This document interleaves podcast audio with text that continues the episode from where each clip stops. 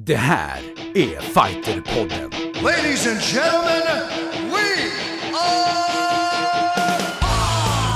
I'm not surprised, motherfuckers. Touch gloves. Get ready for war. Uchimata! And ladies and gentlemen, the mauler, Alexander Gustafsson. Oh my God! Double leg. He just got double leg. I'm gonna show you how great I am. Välkommen till det här specialavsnittet av Fighterpodden som vi tillägnar helt P.O. Lindvall. Jag heter Mårten Söderström, det där är Elin Blad och så har vi Simon Kölle. Tja, tja. Simon, varför har vi valt det här med P.O. Lindvall?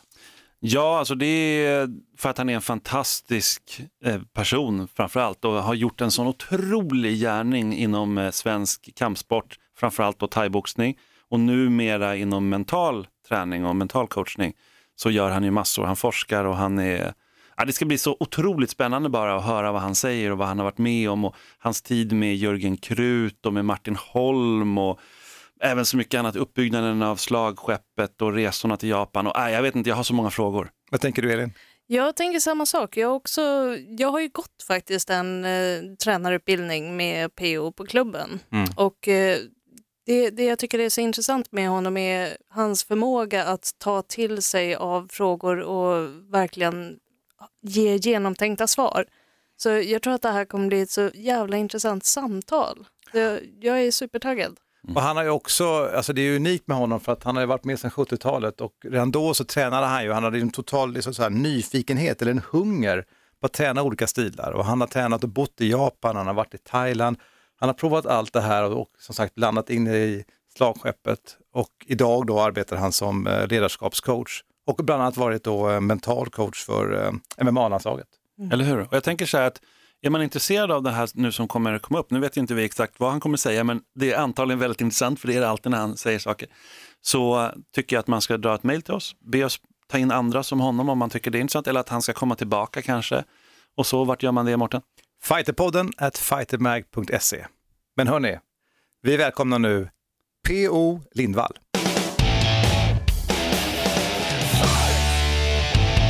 Fighterpodden som välkomnar dagens gäst, det är P.O. Lindvall. Vi diskuterar det här lite grann också, vad vi ska ha för presentation till dig, men det första är att du är ju en ledarskapscoach, men också grundaren av slagskeppet. Stämmer bra. Så är det. Ledarskapscoachningen har du kommit, kommit via kampsporten? Absolut, det började ju med att vi, eh, eller jag, mitten på 80-talet började intressera mig för idrottspsykologi. Eh, Och eh, så det tog några år innan jag fattade hur använder man det här. Eh, Men det började då synas genom att Jörgen och Martin framförallt då syntes. Vilket ledde till nästa fas i mitt liv, att börja jobba med andra idrotter med det mentala fokuset och då också träffade jag massa ledare där inom, men jag hade på klubben några hundra elever och det var en del som var chefer som undrade vad gjorde vi för att det skulle, gick bra? Och där började tråden och sen har den spunnit vidare och jag har forskat inom det området de sista 15 åren nästan. Wow. Häftigt, häftigt. Mm. Inte illa. Men eh, när, hur kom du in på kampsport från början? Idrottsdag, högstadiet i åttan. Vi fick prova judo. Judo var stort i Sverige, eller det är ju ganska stort fortfarande, men då var det väl väldigt stort, eller hur? Ja, det var, det var nog en av de största eh, kampsporterna i alla fall. Det här var lite in, karate och judo, det var liksom de två, eller hur? Första Ja. stora. Och boxning, Ja, boxning förstås. Och, och jujutsun fanns där också. Så jag från början, den killen jag tränade för då den här eh, idrottsdagen, han en gammal ungrare, jag råkade på massa ungrare i den här eh, Så han är tyvärr bortgången eh, ganska tidigt. Men det började med att vi körde judo och jujutsu där ute på Svartsjölandet. ja, okej. och så hade han en ungersk polare som hade bott i Japan i två år och tränat en karatestil som faktiskt hade en form av full kontakt med bröstmatta och hjälm. Och det var faktiskt redan på den tiden som Peter kom in. Peter Löv som ni har pratat med tidigare. Just det. Ja. Ja, så där började resan och det var 70-71 det där hände. om, vi tar oss tillbaka till den tiden såklart, att, att bara träna judo på en sån här skoldag, det låter ändå som att det var rätt tidigt. Alltså var det okej ens? Jag menar, var, var judon godkänd då som kampsport? Hur funkar det på den tiden? Ja. alltså judoförbundet hette ju judoförbundet från början. Och Robert von Sandor, som också var ungrare, var en av de som grundade judoförbundet. Som senare blev budoförbundet. Men vår karate var aldrig godkänd. Nej. För vi pysslade ju med full kontakt så att vi åkte ut med röven före direkt. Hur, hur kunde, ni, kunde ni hyra lokaler då, eller funkar det? Eh, ja, ja, det lyckades vi ändå. Det var inte skolorna, alltså vi hyrde ju en gympalokaler lite här och där på Lidingö bland annat där Peter då började en gång i tiden och i Solna och Sundbyberg till vi skaffade egna lokaler. Ja, just det. Vad var det som gjorde att du fastnade för det här då under den här skoldagen när du fick testa på judon? Jag var nog jävligt konstig 12-åring för jag läste Bushido. Eh, och lite zen och även europeiska filosofer och sådär. Så när det här liksom råkade ramla i min famn den dagen. Jag började träna på den klubben dagen efter. Och de första tio åren så tränade jag ungefär medel sex dagar i veckan. Bara två pass vissa dagar. Men hur liksom kommer helt- en 12-åring i kontakt med, med de här delarna som du pratar om, filosofi och zen-buddhismen? Bra fråga, ingen aning. Var, det- var det någon obskyr tidning du hittade i... Nej, jag har ingen, alltså inte minsta minne hur... Men, när- men du säger Bushido, läste du om Miyoto Musashi eller vad var det som gjorde Ja, att men du... Sashi kom senare, utan det fanns lite böcker om, om Bushido och, och kampsport är ju då sen. Alltså rörelse, meditation egentligen i grunden från början. Sen har ju kampmomentet och idrotten blivit en mycket, mycket större del av det Ja, hela. vi kan säga Bushido, det är, liksom, det är ju krigarens väg. Ja, ja. Precis. Men där i den finns ju också då en massa filosofier och mentala strategier. Ja. Och det här återkom ju sen i idrottspsykologin. Så jag började förstå, jag gjorde någon sån här konstig övning någon gång där jag liksom upptäckte att jag gjorde en, någon slags forsknings eller vad ska jag utforskande cirkel redan där, på, alltså som tonåring. Sen kom nästa när jag bodde i Japan på 70-talet i olika svängar. Och sen kom nästa liksom idrottspsykologin och sen kom det en stor fet smäll 1980 när vi åkte utmana Sveriges andra thaiboxningsklubb och eh, fick så mycket stryk så vi var inte värda att vara på samma matta. Okej. Så Det här, efter, det här känner jag att vi måste få höra mer om. Men Vad, vad är det här för händelse, den här stora smällen? Vi åkte ner och utmanade en thai kickboxningsklubb i Malmö som hette, från början hette det faktiskt Karatesällskapet Viking. Som startades av Bert Valentin Johansson som är boxningstränare bara idag. Han lämnade där och var Kyokushin-kille från början och bodde i Tokyo och tränade kick thai-boxning. Eh, Så det där läste vi om i FIBA Aktuellt av alla fina tidningar. Så då åkte vi dit. Hur får man för sig att göra en sån sak? Vem, vem kommer med den idén att nej men fan, vi, vi drar ner till Malmö och försöker spöa på de här snubbarna? Det går inte heller att förklara för det är ren dumhet visade sig. Men, men de, Ja. mot, de mottog er. Ja, ja. Välkomna. Men, ja, ja, för fan. Och så spöade de upp oss artigt och fint, men eh, det var liksom den händelsen, en av de viktigaste i mitt liv. Därför att det är ju så här med stilar, att det är jävligt mycket hjärntvätt.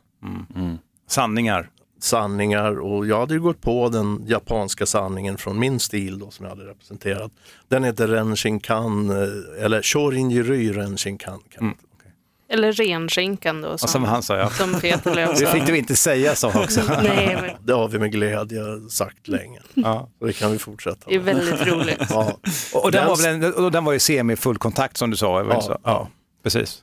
Ja, det får man kalla det. Det var fullt ös alltså. Det, det fanns matcher som slutade med att man körde en rundspark i huvudet så hjälmen for av och killen var knockad och man vann på det. Okej. Eh, Men eh, det var ju samtidigt också så att så fort man träffar så bryter domaren och så får man en poäng. Stilen finns faktiskt i Sverige fortfarande. I, jag tror i Kumla. Det finns en kille. Och vad hände nu då? Så ni var i Malmö. Ja, vi var i Malmö, vi kom upp på mattan, vi fick stryk eh, och konstaterade att oj då, det här, liksom, det här vi har pysslat med, det funkar ju för fan inte. Nej. Så min dåvarande eh, kollega Björne han eh, åkte till Malmö på sommaren på läger. Jag åkte till Thailand. Eh, till Sidiatong första gången. Eh, och började fatta att wow, det här är något helt annat. Framförallt så började musklerna fatta att det var något helt annat. För den träningsverken som uppstod när vi började träna på ett helt annat sätt med motstånd ifrån mamits och säckar, det gjorde vi faktiskt i den där stilen men det var så en liten del. Så plötsligt bör- började vi utveckla muskler som vi inte hade haft förut. Som behövs för att det ska bli något drag i grejen. Hur stor skillnad var det på den träning du hade haft då och den här thaiboxningen? Alltså det är ju stor skillnad för det, det var ju fortfarande så att i och med att du bryter vid en träff så blir det ju ett, ett poängsystemet gör ju att du använder en annan taktik och strategi. Där du liksom springer in och gör en träff och så ifrån. Och när du inte blir bromsad av domare, ja då blir det serier och då ligger du på och det blir en helt annan, det blir på riktigt Ja. på ett helt annat sätt. Så Det krävs väl en helt annan mental inställning för att kunna stand your ground och hålla på att fortsätta och inte leta efter den där enda träffen kan Ja. jag tänka mig. Absolut. Sen menar inte jag på något sätt att eh, jag tror på någon sluggerteknik utan jag tror på att det gäller att, att träna in väldigt rena tekniker men du måste liksom ha en helt annan balans. Men det var inte också en stor grej det här att du har en träff och backar för att du fick en poäng? Nu är det inte, var inte det lika extremt i den där stilen som det är i exempelvis vanlig traditionell karate. Där är det ännu mera Just det. sättet. Även om jag tycker, jag tittar på den här stilen lite grann på Youtube senaste åren så tycker jag de har kanske närmat sig mer av det de också. Gått Mm. mer ifrån den hårdare kontakten. Men Peter var lite inne på, pratade lite 80-tal och sådär, att det var, det var ju så mycket då som var liksom rykten. Och, och sådär. Och när ni då startar upp och med thaiboxning, bör, när började ni kalla det thaiboxning till att börja med? Alltså, vi började smyga med det namnet 80 men mer, det var ju mer kickboxing Kickboxning. Just Ja. termen som användes. Och vi representerade under en period en eh, utbrytning i Kyokushinkai ifrån Tokyo som heter Shidokan. Eh, som också körde knockdown men också körde och hade professionell thai- kick thaiboxningskamp i Tokyo. Okej. Alltså det var ju thaiboxningsregler men de kallade kickboxing i Japan för de vill inte kalla det thai. Eh, Sen, och de lyckades, de hade faktiskt en kille som tog en titel i Thailand. Häftigt. Men 80-talet då, vad, nu när du tittar på det så här efterhand så kanske man skratt, du skrattar lite, men, men eh, alla de här ryktena och alla, alla, alla liksom lögner och myter och så som var under den här tiden. Var, varför tror du det var så? Förutom det att det fanns inte internet på samma sätt. Kampsporter är fortfarande fylld av myter. Så är det ju. Hur mycket som helst. Eh, och asiaterna är världsmästare på att skapa myter. Om både det ena och det andra. Eh, Så det, de, de lyssnar på med en, inte en nypa salt utan en salt, Hink- hink salt. Hink, hink saltkvarn, någonting. Men det är också för att vi som människor, vi vill ju tro. Det är också en grundprincip. Alltså det är ju häftigt att någon skulle kunna ha förmåga, alltså allt ifrån liksom speciell kikraft eller vad det kan vara för någonting. Vi vill ju det liksom. Så att eh, det finns ju också problem hos mänskligheten menar jag, att vi vill tro på de här grejerna. Och man hör man då att den här killen, han kan besegra hundra motståndare och så här. Så är det lite kul att, fan, det är verkligen sant. Idag vet vi ju med tanke på dagens utveckling, alltifrån MMA liksom till YouTube-kanaler, att så är det ju inte. Det finns ju ingen som är magisk. Sen kan det finnas magi i jävligt bra teknik. Absolut. Men det är en annan sak. Eller hur? Mm, eller hur? Ja. Ja, men det är spännande, vi fastnar lite grann i 80-talet här som sagt, men, men nu är ni igång och det är thaiboxning, kickboxning i Sverige. Eh, är, det, är det här då slagskeppet startar liksom, eller var ni igång redan? Ja, jag hade ju startat, jag kom hem från Japan som 21-åring och startade min första klubb eh, 77. Hur länge bodde du i Japan? Har sammanlagt två år, men jag, egentligen, jag kom hem efter mitt första halvår där. Ja, Alltså jag hade ju svart bälte när jag åkte dit, just det. som jag hade fått utav en ungrare då, till. Eh, Rolt Jörbro, som jag gärna vill nämna, för jag, eh, det, han betyder väldigt mycket för mig Ja. den tiden. Eh, och vad jag vet så lever han fortfarande. Han ringde här om nyår och sa nu måste vi ses i år. Ja, vad kul. Eh, Och faktiskt Christer Bergenhall körde den karatestilen för honom också. Så vi kände varandra innan han drog till Thailand 75.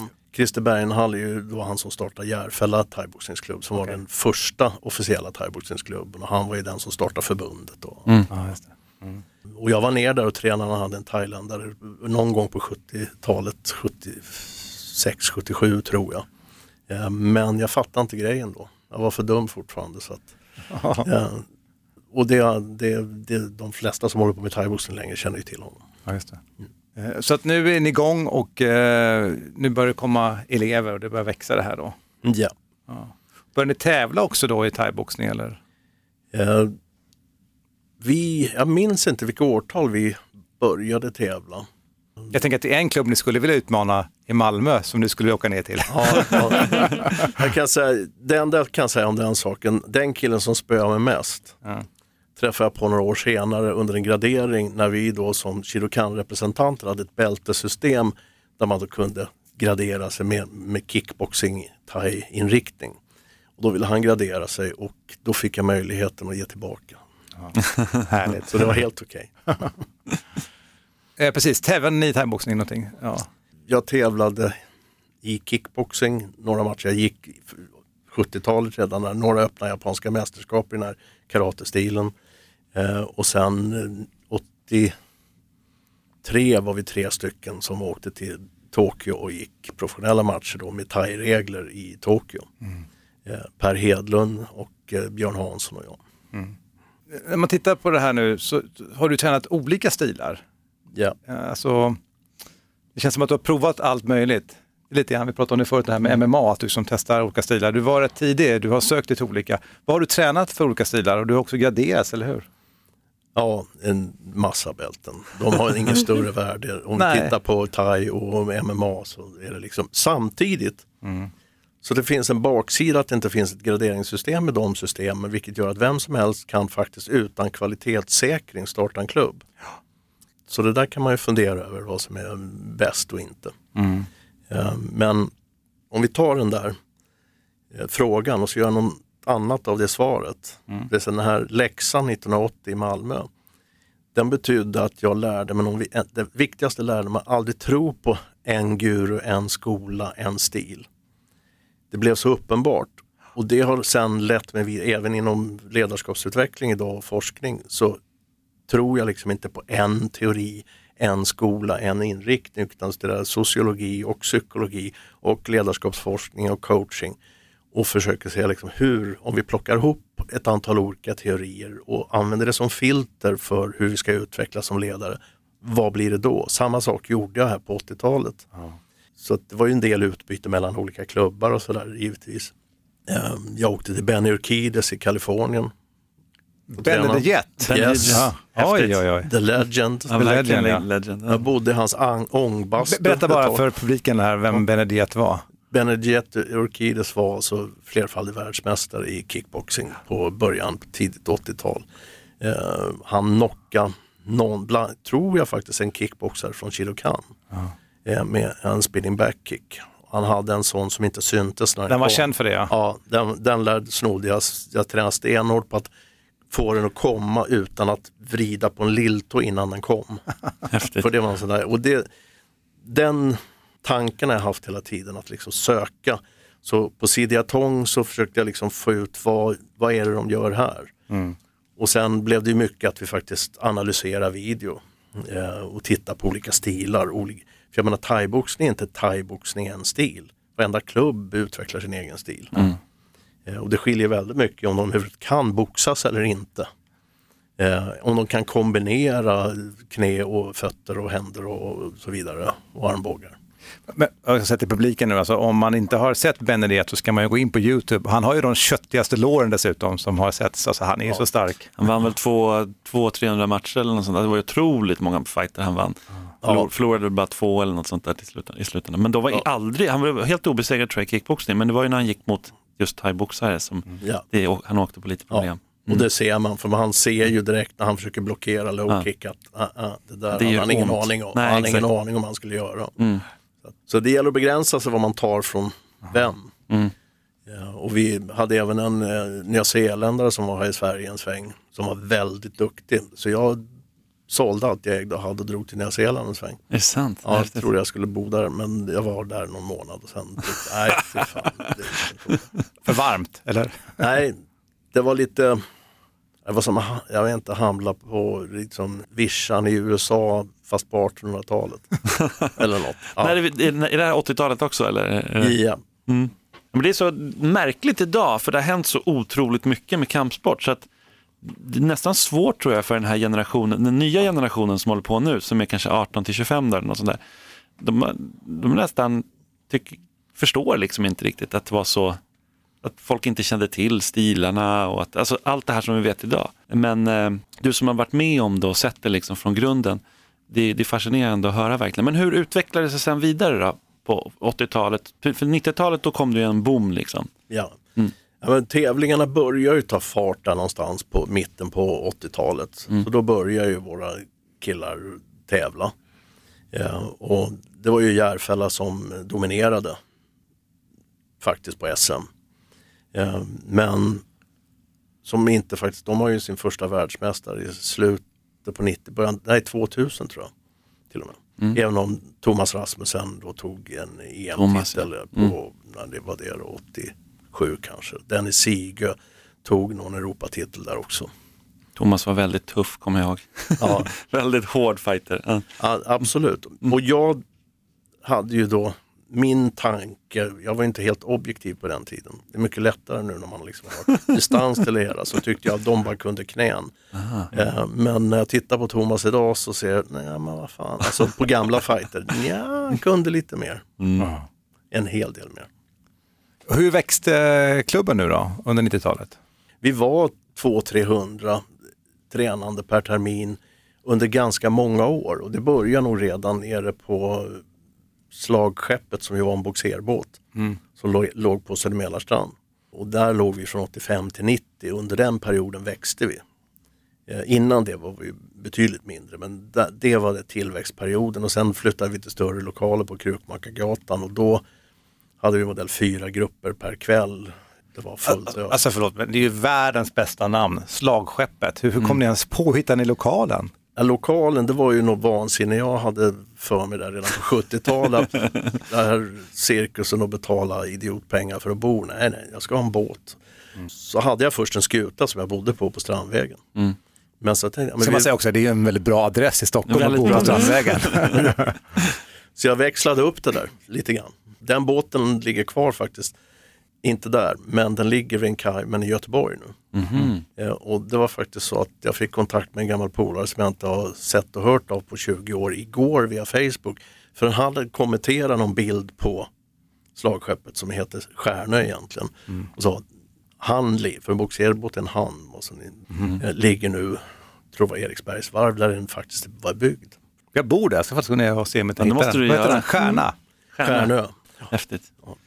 Ehm, Så du bodde alltså på skutan och sen så tränade ni där fyra gånger i veckan. Kan du sätta, jag tror att det är svårt för oss kanske att förstå helt, men det livet, det är ju liksom ett bohemliv närmast, eller det är ju otroligt annorlunda liv. Det är ju inte så här som att jobba på posten på den tiden eller bank, alltså det är så här, det är verkligen något helt annat liv. Och ha en klubb där du går liksom och hand om massa folk varenda dag, det blir liksom, jag vet inte, privatliv, fanns det ens? säga så här, jag gifte mig när jag var 51 första Okej, gången. av den här anledningen eller? Förmodligen, Ja. Men klubben blir en familj, eller hur kan man säga? absolut. Och, och du tog hand om väldigt många, bland annat Peter, han pratade ju väldigt varmt om dig och så. Och hur du liksom såg honom och hans problematik och sådär. När började du förstå det då? Att det här, kan jag, det här är inte bara fighting och bli bäst på att slåss, utan här kan man liksom använda till att slå in en kil liksom i någon som har problem också. Det var, en- det var nämligen så här på 70-talet och början av 80-talet så tävlade vi inte överhuvudtaget. Eh, Det var inte ens viktigt. Det var inte ens intressant. Utan det var mycket mer kampsport. Jag hade 12 år läsa liksom Bushido, du förstår ju själv. Det, liksom är, det är ju snurrigt från början. Eh, Så att det var en sätt att leva. Eh, Och jag valde att skapa det på det sättet så jag kunde leva utan att tjäna några större pengar på det. Sen finns det väldigt mycket inom kampsporterna som de flesta inte förstår och som jag inte heller förstod då.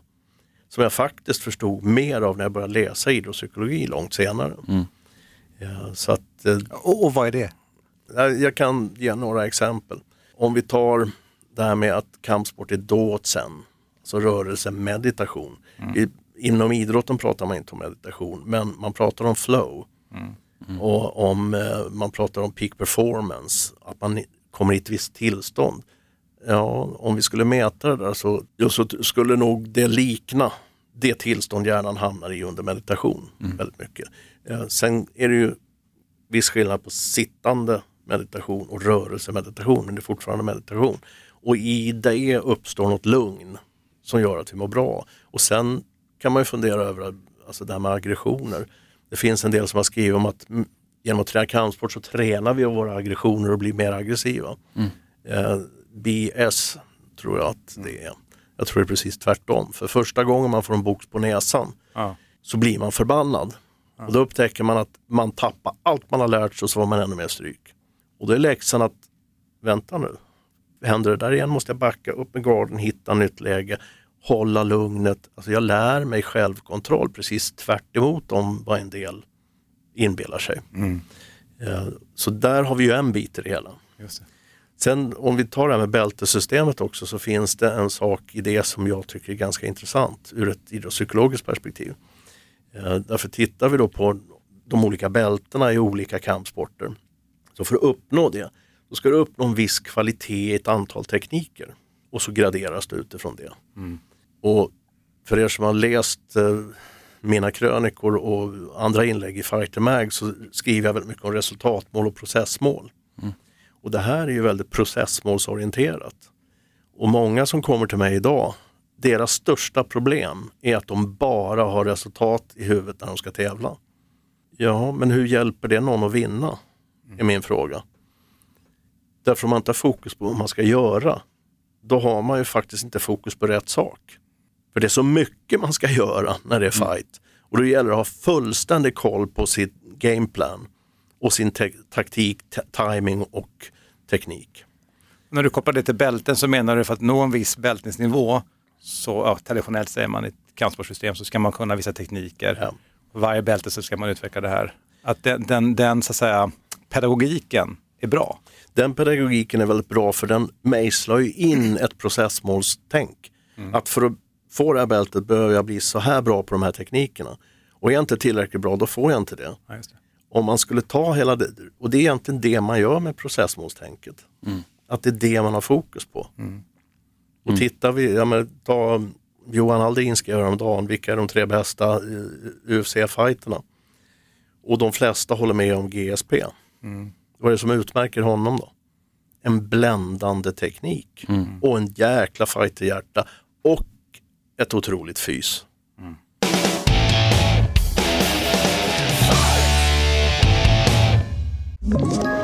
Ett poddtips från Podplay. I fallen jag aldrig glömmer djupdyker Hasse Aro i arbetet bakom några av Sveriges mest uppseendeväckande brottsutredningar. Går vi in med hemlig telefonavlyssning och, och då upplever vi att vi får en total förändring av hans beteende. Vad är det som händer nu? Vem är det som läcker? Och så säger han att jag är kriminell, jag har varit kriminell i hela mitt liv men att mörda ett barn, där går min gräns. Nya säsongen av Fallen jag aldrig glömmer på Podplay.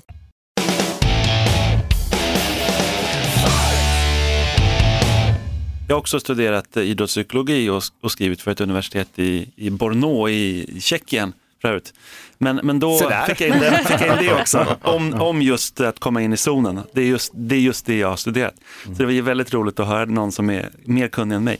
Men eh, jag skulle komma till det att i idrottspsykologin så är det ganska tydligt ändå, du får väl rätta mig om jag har fel, det här med att man jobbar med delmål, man jobbar med vision som ligger långt fram och det är väl då det här resultatet då som jag tänker att du menar.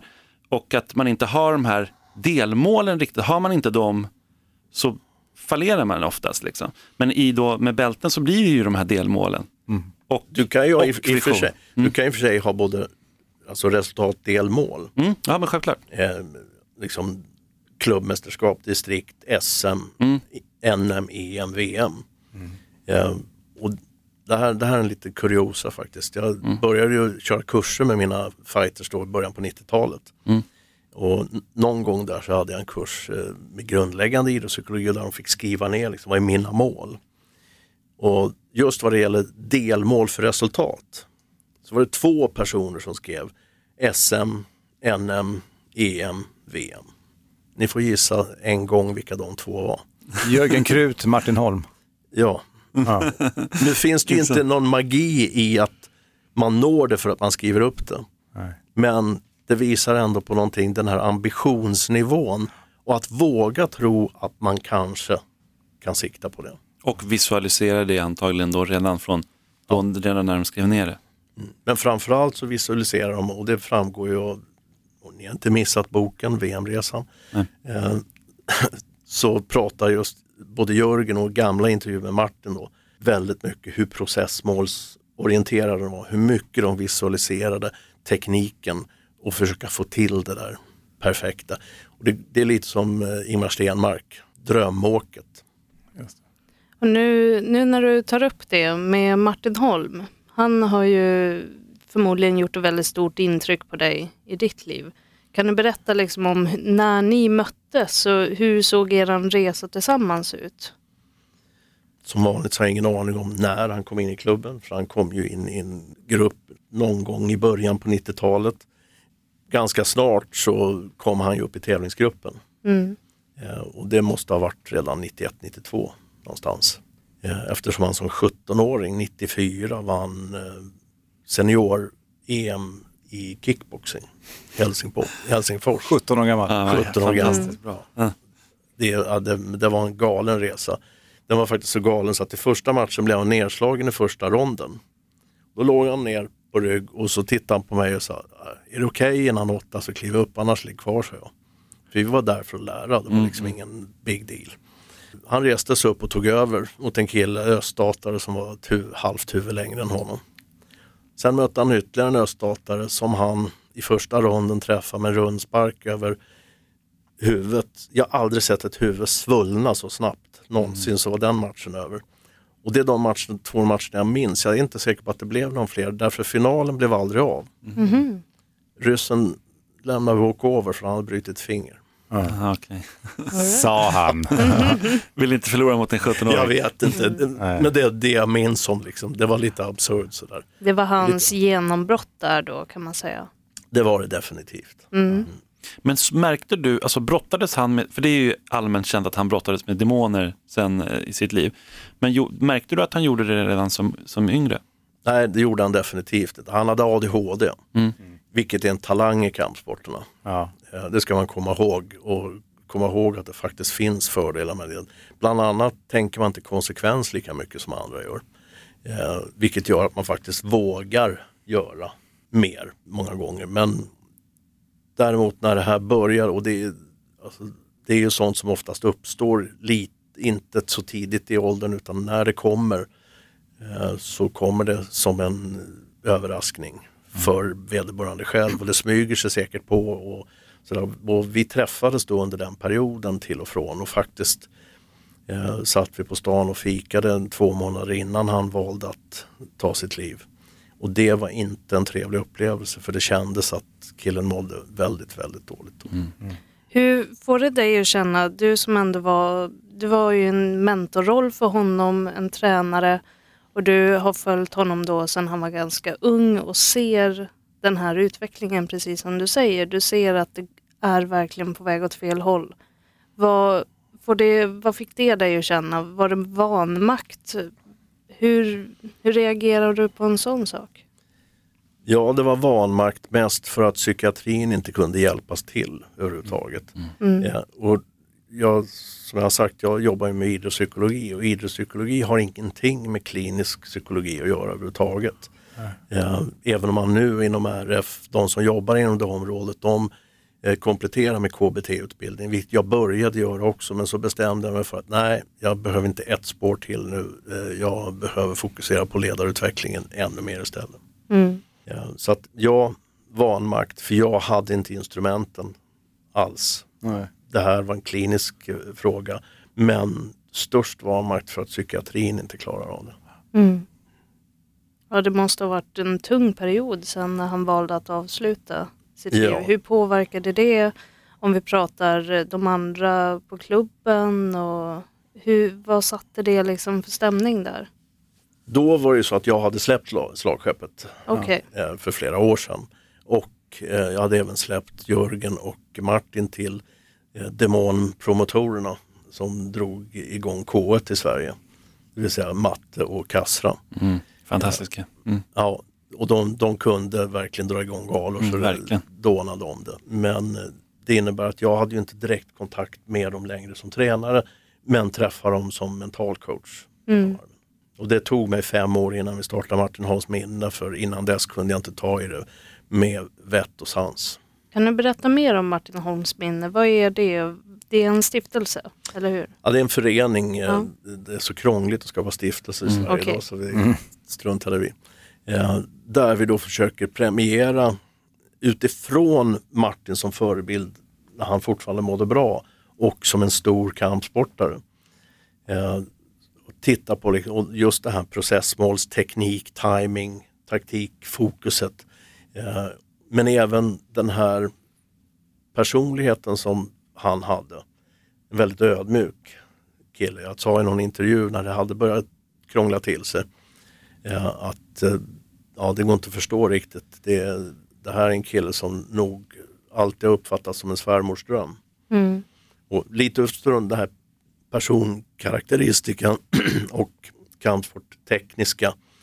När vi ser det hos någon, då vill vi lyfta det och visa liksom på värdet av att ha det fokuset. Mm. Någonstans. Hela den här upplevelsen, har det, har det gjort dig mer vaksam på tecken på de människor du möter i din roll? För du har ju bland annat eh, varit coach då, för, eller mental coach för eh, MMA-landslaget. Och du är mycket i kontakt med unga aktiva som kanske också har problem som de brottas med. Har du blivit mer vaksam och är tidigare att se tecken på sådana här saker? Ja, alltså det var ju delvis därför jag hoppade på- en KBT-utbildning då, även om jag sen att valde att inte fullfölja den för jag kände att jag, ska inte, jag vill inte jobba med det. det. Jag vet, jag vill jobba med utveckling fortsatt också. Men samtidigt hann jag få tillräckligt med instrument för att faktiskt kunna göra en, en hyfsad analys. Och det har ju lett att jag då har eh, refererat en del som har sökt upp mig när jag insett att det här är inte bara en idrottspsykologisk fråga eller en ledarfråga utan det här är någonting som man behöver jobba mer terapeutiskt med. Mm. För det måste ju finnas en gråzon däremellan. För allt det, för det, allt det man brottas med när man är tävlingsaktiv och satsar, allt det knyter ihop med liksom den övriga psykiska hälsan. Absolut. Mm. Och det, det är ju också så här, det, det är ju den psykiska ohälsan är större och större idag. Mm. Eh, vilket gör att man råkar kanske på det här mer och mer vilket gör att jag stödjer, delvis stödjer RFs initiativ att ha ett större fokus på det här och kräva mer av de som jobbar med det mentala. Eh, samtidigt så har de ett för smalt fokus och stödjer bara det. Medan jag tror att man på klubbar och i föreningar behöver jobba med ett bredare perspektiv där man också utbildar och ger grundutbildningar inom det här så att man bara att förstå skillnaden mellan resultat och, och eh, processmål. Alltså, jag vet inte hur många fighters jag har hjälpt med det och det har gjort en jätteskillnad. Därför att då plötsligt kan de fokusera på rätt sak när det gäller.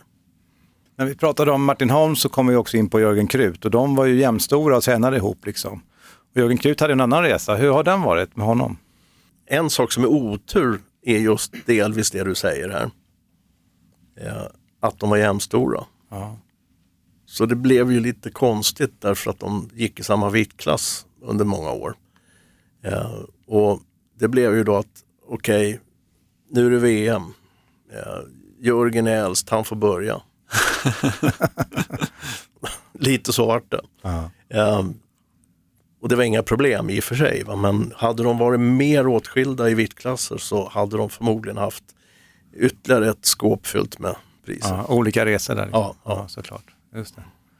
Och det här är ju, jag tänker idag har vi ju många nya, alltså Sverige är ett väldigt starkt eh, land inom kampsport eh, och framförallt inom thaiboxning.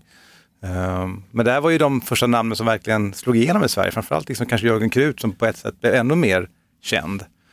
Hur, hur ser du på- thaiboxningen idag kontra då? Är det någon skillnad tycker du? Ja, det här hör jag ju mycket om som jag tycker är ganska intressant. För man säger att ja, thaiboxen har utvecklats så enormt. Eh, nja. Intressant. intressant. Alltså den har ju gjort det på vissa sätt. Det är en mycket mer klubbar. En mycket bredare eh, och större konkurrens i Sverige. Men hur många tar sig hela vägen internationellt? Och här kan vi jämföra med andra idrotter. Ta friidrotten. I början på 2000-talet så hade vi Carolina Klüft och Stefan Holm bland annat. De var outstanding i ett antal år. Även om det då samtidigt fanns mängder av andra friidrottare som också var duktiga. Men de var de två som stack ut och som höll sig på en annan nivå. Och under 90-talet så var det få som lyckades med den resan Martin och Jörgen gjorde och som upprepade gång på gång på gång under 6-8 år eller mer till och med för Jörgen. Även om Larry Lindvall tog både ett kick och thaiboxningsguld och så vidare. Det finns fler som går att nämna också men det är inte, det är inte så många som lyckas ta sig hela vägen. Ehm, så att, ja på tjejsidan idag har vi massa tjejer som tar eh, medaljer. Men vi har inte många som tar VM-medaljer på här sidan. Vad tror du det kan bero på? Jag tänker citera en professor i idrottspsykologi som heter Dan Gold. Han sa så här, ironiskt ställde han frågan, hur blir man en jäkligt bra idrottspsykolog? Man har turen att få jobba med de bästa. Och lite grann Det ligger det. ja, jag fattar. Och det är ju samma med tränare. Alltså, jag kände i slutet på 90-talet när jag lämnade över slagskeppet att ja, men alltså, den här resan kommer ju inte, den kommer inte hända igen. Det kommer bara vara ekorrhjulet. Och jag hade redan börjat tio år tidigare en annan resa som jag ville jobba mindre med kroppen och mer med huvudet om vi säger så. Och sen du lämnade, vi har ju pratat med Peter och han berättade lite om hur han, han såg det som en fackla som han fick av dig. Eh, och liksom ta den vidare och hur stort det var för honom och, och så. Hur, hur var det för dig att lämna över? Och var det, såg du det också som att här är en stafettpinne liksom? Ja och nej. Alltså, jag kom till en punkt där jag var klar. Jag hade ingen motivation att stå och sparka och slå hela kvällarna längre. Jag var tvungen att göra något annat för att få en ny stimulans på ett helt annat sätt. Men var, var du också trasig i kroppen så det var liksom flera faktorer eller var det bara omotiverad? Nej, ryggen och nacken hade bråkat länge och de, är, de börjar bli ganska slut nu kan jag säga. Det, kotorna är kilformad och det Oj. gamla, ja, ny höft, fötterna är trasiga. Har du fått en ny höft? Ja, Ja, ja. Fin titan. Ska ha titanskenben också så hade du klarat dig mot sparkarna. Ja, precis. Jag tolkar det som att det inte var en jättegrej då för dig, eller? Hur, hur, hur var det liksom att Ja, lämna? det, alltså det var ingen jättegrej när jag gjorde det för jag var klar. Mm.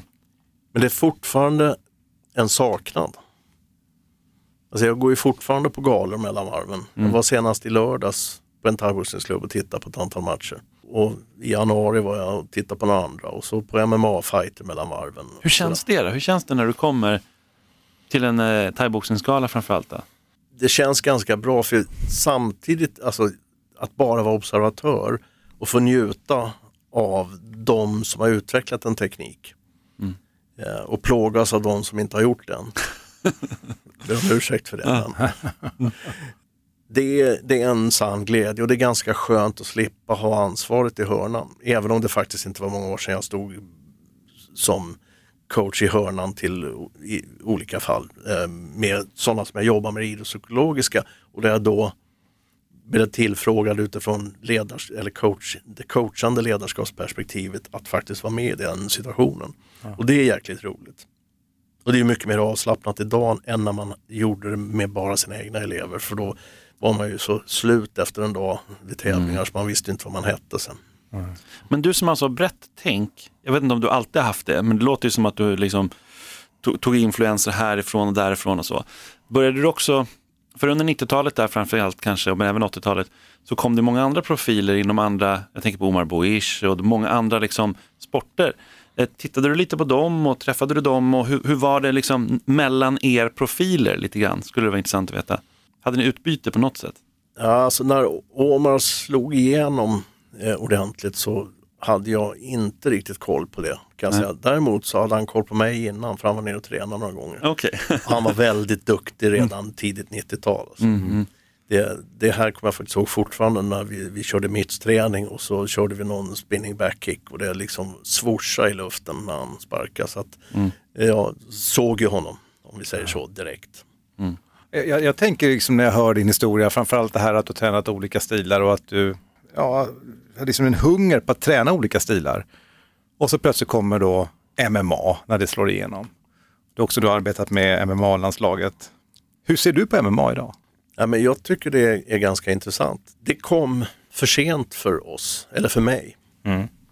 Eh, för att då hade inte jag tillräcklig motivation för att dyka in i Men, men säg att MMA kom då, 15 år tidigare, 20 år tidigare. Hade du, tror du att du hade hamnat i MMA? Definitivt eftersom jag hade både tränat judo, jujutsu, karate, thaiboxning, Ah, okej. kickboxing. Alltså, Du var en MMA-fighter kan man säga. utan att få slåss under rätt regler. Jo, men om någon hade hoppat på dig på stan, då hade du varit en MMA-fighter, låter det ju som. Du kunde ta ner personen och... Jag hade kramat dem. Ja, Alltså, eh, men, men du tycker det är spännande, ja det är ju kul att höra också för att eh, än en gång det här, en del kan vara väldigt renläriga. Vi pratar ofta om det här i Fighterpodden, att det är svårt ibland att ha en podd som pratar kampsport. För att en del är så renläriga. Eh, en del vi har här som besöker oss, eh, thaiboxare, de, de är intresserade av MMA, boxning. Någon är helt ointresserad av utanför. Så det är lite olika typer av människor. Det gör ju också att alla appellerar ju inte till MMA. Eh, man är fortfarande kvar i sin stil, även om du har kick eller brottningen eller boxningen i MMA.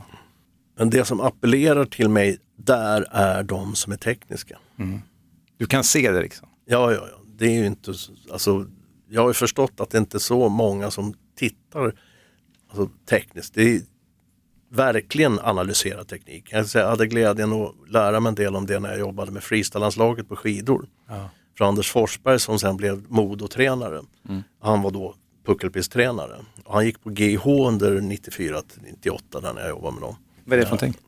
Gymnastik och idrottshögskolan. Och han gjorde mycket så här, alltså rörelse, filmade och gjorde rörelseanalyser. Och det är precis vad man behöver göra när man ska försöka kopiera en fighterstil. Vi tittar så in i helsike på en av, av thailändarna utsedd som en av de tio bästa genom tiderna. Samart Parkurun. Eh, vi tittar på Diesel Noy eh, som var väldigt extrem knägubbe men då snodde vi bara den delen därifrån och sen den, vissa saker från Samart och så vidare. Eh, men då måste man verkligen förstå liksom, och titta på djupet och titta, alltså dra linjer i hur rör han sig, hur, hur flyttar man huvudet under ett slag, hur rör sig balansen från fot till fot under slagserie och så vidare. Och så vidare. Analysera. Analysera. Är det så att väldigt många kampsportare är nördar? Alltså om man, om man gör sådär, det är ju väldigt nördigt. På ett, jag menar det som väldigt positivt, jag är själv en nörd. Men är det så skulle du säga? Jag tror att de flesta kampsportare är betydligt nördigare än jag någonsin kunde räkna till. på det sättet att jag pratade sällan kampsport på fritid. Okej. Mm. Det liksom hade jag nog av på träningen. Hade du andra intressen alltså? Ja, Kan du berätta mer? Tjejer. ja det, det fanns där. Det fanns där. Kvinnfolk. hu- hundar faktiskt. Okej. Ja, så jag, under slagskeppetiden hade jag en trefärgad collie och en byracka som bodde nere på båten på slagskeppet. då. Nu har jag en trefärgad collie igen för att jag, den eh, killen har jag saknat länge. Även om jag har haft flera hundar sedan dess. Mm. PO, det är dags för oss att knyta ihop den här intervjun. Och jättekul att ha dig här, spännande. Det känns som att man kan ta en podd till nästan, det är så mycket frågor. Minst en till tycker jag. Eh, Del två. Ja. Och så tack också för allt du har gjort och det du gör fortfarande för eh, svensk idrott och svensk kampsport. Tack själva. Tack för att du kom till Fighterpodden. Tack för att jag fick komma. Stor applåd.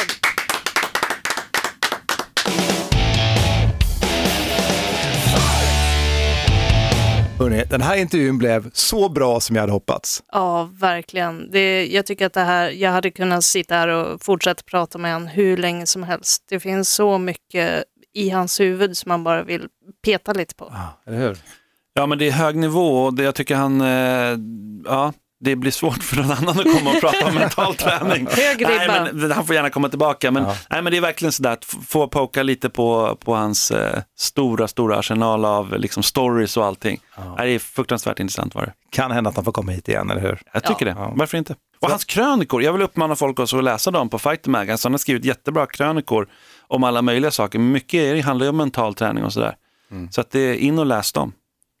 Elin Blad och Simon Kölle, jag heter Mårten Söderström och väl mött i ordinarie Fighterpodden då som kommer snart. Tack för idag. Puss!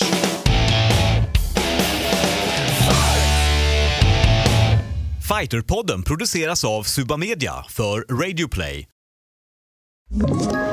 Ett poddtips från Podplay. I fallen jag aldrig glömmer djupdyker Hasse Aro i arbetet bakom några av Sveriges mest uppseendeväckande brottsutredningar. Går vi in med hemlig telefonavlyssning och, och då upplever vi att vi får en total förändring av hans beteende. Vad är det som händer nu? Vem är det som läcker? Och så säger han att jag är kriminell, jag har varit kriminell i hela mitt liv men att mörda ett barn, där går min gräns. Nya säsongen av Fallen jag aldrig glömmer på Podplay.